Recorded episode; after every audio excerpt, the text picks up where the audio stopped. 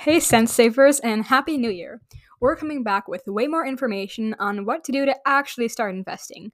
We've already laid the foundation and given you the basics, but now we're going to dive deeper into your financial journey. So, starting from opening a bank or brokerage account to Roth IRAs and 401ks to market research and analysis.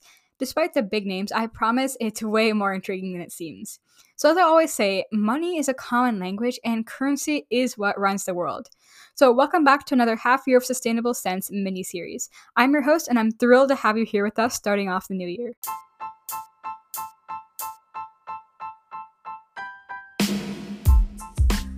Welcome to Sustainable Cents, where we invest in climate defense. You're in for our hot take on all things money, markets, and the environment. Today, we're kicking things off by focusing on the fundamental aspect of financial success opening up a bank account, especially a student account. Despite what you may think, many students and young adults are unaware about what to do to open a bank account. But don't worry, we're here to solve that. So, this is the point at which many finance podcasts stop, and the information tends to be hard to find if you don't look in the right places. So, we're here to help break down that barrier. So, if you've ever wondered, how do I make my own money work for me and how can I achieve my financial goals, you're in the right place. Our upcoming episodes will be your go to guide for financial success. Now, let's get started on today's episode on building a strong financial foundation. Most of us wouldn't feel very safe keeping our hard earned cash under a pillow at night, so we open up bank accounts and park our cash there. So, but picking the right bank or credit union account can be challenging, especially for those who are new to banking. There are four types of banking accounts I recommend there's checking accounts, savings accounts, CDs, and MMAs. So let's get the rundown on these guys real quick. So, first, checking accounts are best for people who want a safe place to keep their money to pay bills and other things like that. You can easily take money in and out, use a debit card, and write checks. They're best for daily expenses and transactions. However, they're not for people who want to earn a lot of interest on their money. This is not an investment mechanism. So you should open a checking account for money you plan to use on everyday spending. You can withdraw money as often as you like, as long as you don't withdraw more money than you actually have. So don't be that unconscious spender. Next, savings accounts are best for those who want a low risk way to grow their money, and they're not for those who plan to withdraw money frequently from their account. So, a savings account is a low risk account where you can earn a little interest on your money. I use it for emergency funds, vacations, or a down payment on a home. However, I can only withdraw money from a savings account a handful of times every month, so it's not great for paying bills. Checking accounts tend to be better for those. Money market accounts, or MMAs, are best for those who want to earn a high interest rate without sacrificing easy access to their money. It's like a piggy bank for saving money and offers a bit more interest than a savings account. This guy is intended for saving money over time, not for frequent spending. However, if you're one of those people with a small amount of savings who cannot meet the minimum balance requirement, MMAs are not for you. If checkings and savings accounts have a baby, that baby would definitely be the money market account.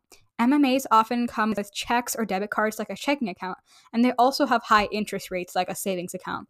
However, they usually have a high minimum balance, so you'll have to be able to keep a hefty chunk of cash in the bank at all times if you want to have an MMA. And lastly, I recommend certificates of deposit or CDs, which we talked about in the mini series part 6, the last one. So it's best for those who want to earn a higher interest rate on their savings and don't need to spend the money anytime soon. Like, I mean, for a long time. So, this is not for those who think they'll need to withdraw their money before the CD's maturity date, because your impatience might incur additional expenses. A certificate of deposit, also known as a share certificate if you're using a credit union, is a special type of savings account that offers a higher interest rate. But there's a catch.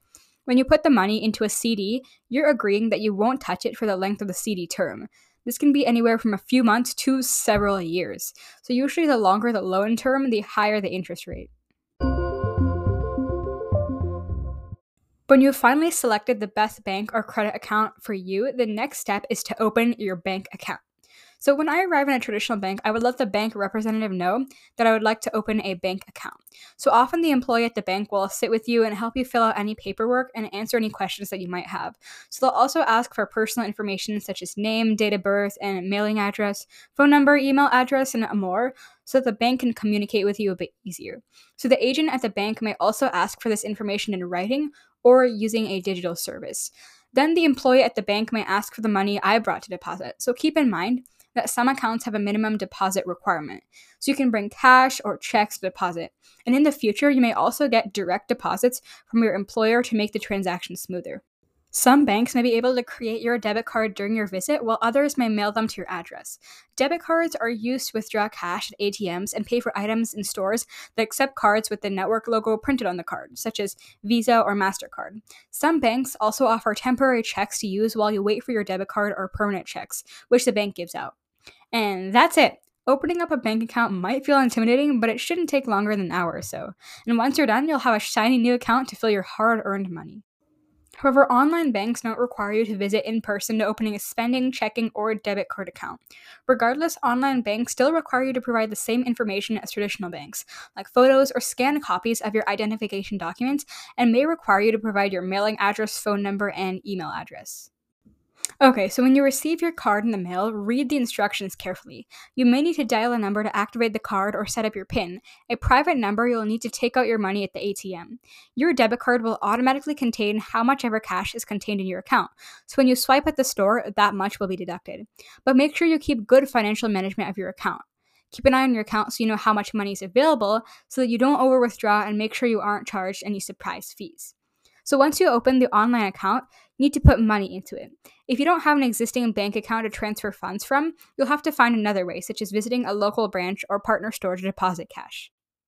As a student, you can open a student bank account, which is an account such as a checking or savings account that's geared towards students or young adults in their teens or 20s. Here, your account has perks such as no monthly fees, no overdraft fees, no minimum balance requirement, and the availability of a debit card for checking accounts.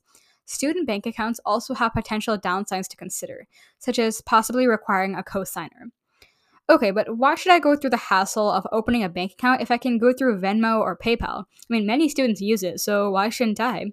Well, in the future episodes, we'll definitely be going over this highly demanded topic and explore the risks and safety concerns involved with those shifty services.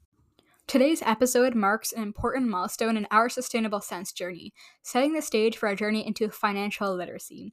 As we explore the crucial foundation of opening up a bank account, particularly emphasizing the significance of student accounts for those in their teens or 20s, we aim to equip you with practical steps to take control of your financial destiny. We hope that by the end of this mini series, you'll not only have a better grasp of these financial instruments, but also feel confident in making informed decisions to secure your financial future. So, as we continue this journey together, we encourage you to stay tuned for upcoming episodes that will guide you through the intricacies of investing, strategic debt management, and effective future planning. Anyway, if you have any questions or topics you'd like us to cover in future episodes, feel free to reach out to us on Instagram at Sustainable Cents Podcast or reach out to us on Gmail at sustainablecentspodcast at gmail.com. Again, that's sustainablecentspodcast at gmail.com. Also, new this year, starting in Instagram, we have weekly polls regarding trivia questions and finance questions, and winners will be highlighted bi weekly on the podcast. So we love hearing from our listeners and cannot wait to get to know more of you. So until next time, this is your host signing off. And as always, invest your cents in climate defense.